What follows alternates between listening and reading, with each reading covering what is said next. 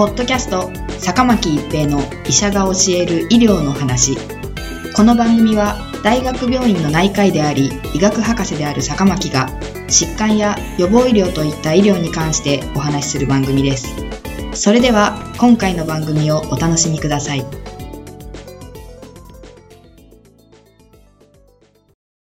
皆さんこんにちは、坂巻一平です。ポッドキャスト、坂巻一平の医者が教える医療の話。今回は新型コロナウイルスの治療です。新型コロナウイルスは現在のところ明らかな標準治療はなく、対症療法が中心ですが、いくつかの治療薬候補に関して臨床研究が行われています。候補の一つは、ロピナビル・リトナビル配合剤、商品名カレトラです。ロピナビルはウイルスの増殖を抑えるプロテアーゼ阻害薬で、リトナビルはその血中濃度を保ち、効果を増強する役割を果たします。これらの配合剤であるカレトラは、日本では2000年に HIV 感染症に対する治療薬として承認されています。実験室での実験や動物モデルを使った研究で、マースへの有効性が示されており、今回の新型コロナウイルスに対してもバーチャルスクリーニングで有効である可能性が示唆されています。中国では新型コロナウイルス患者さんにロピナビル、リトナビルを投与する複数の臨床試験を実施中です。次はファビピラビル、商品名アビガンです。ファビピラビルは2014年に日本で承認された抗インフルエンザウイルス薬です。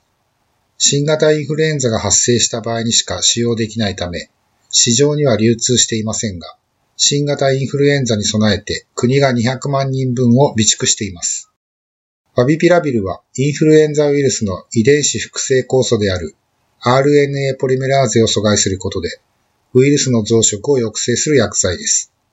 新型コロナウイルスもインフルエンザウイルスと同じ RNA ウイルスであることから効果を示す可能性があると期待されています。ただし動物実験で再帰形成が確認されているため妊婦さんや妊娠している可能性がある人には使うことができず、妊娠する可能性がある場合は男女ともに避妊を確実に行う必要があります。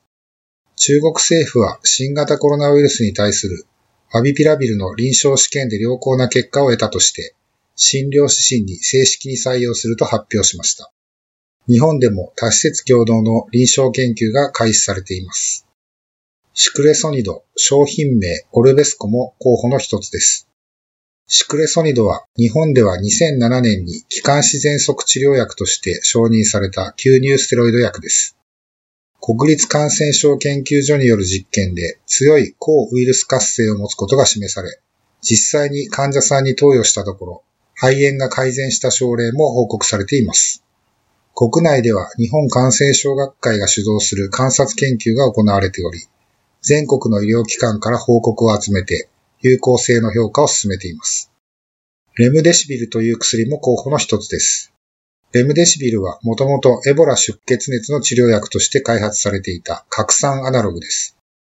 これまでの研究ではコロナウイルスが引き起こす MARS、中等呼吸器症候群や SARS、重症急性呼吸器症候群への効果が示唆されており、今回の新型コロナウイルスに対しても効果がある可能性が期待されます。その他にも中国政府は抗マラリア薬リン酸クロロキンが新型コロナウイルスに一定の効果を示したと発表しており、日本でも同薬と類似したヒドロキシクロロキンを投与して症状が改善した症例が報告されています。また、海外からはクロロキンとマクロライド経口菌薬であるアジスロマイシンの併用が効果的だとも報告されています。また、東京大学医科学研究所は、ナハモスタットが原因ウイルスである SARS コロナウイルス2の細胞内への侵入を阻止する可能性があるとの実験結果を発表しています。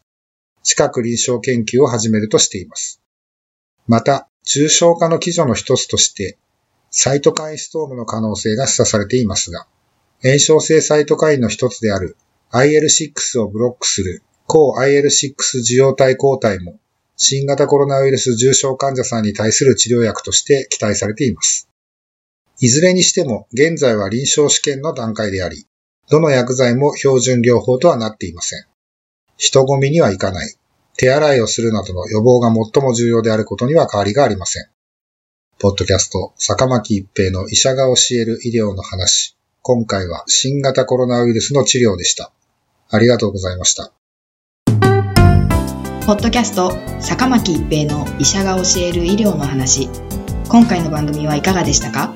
次回の番組もお楽しみに。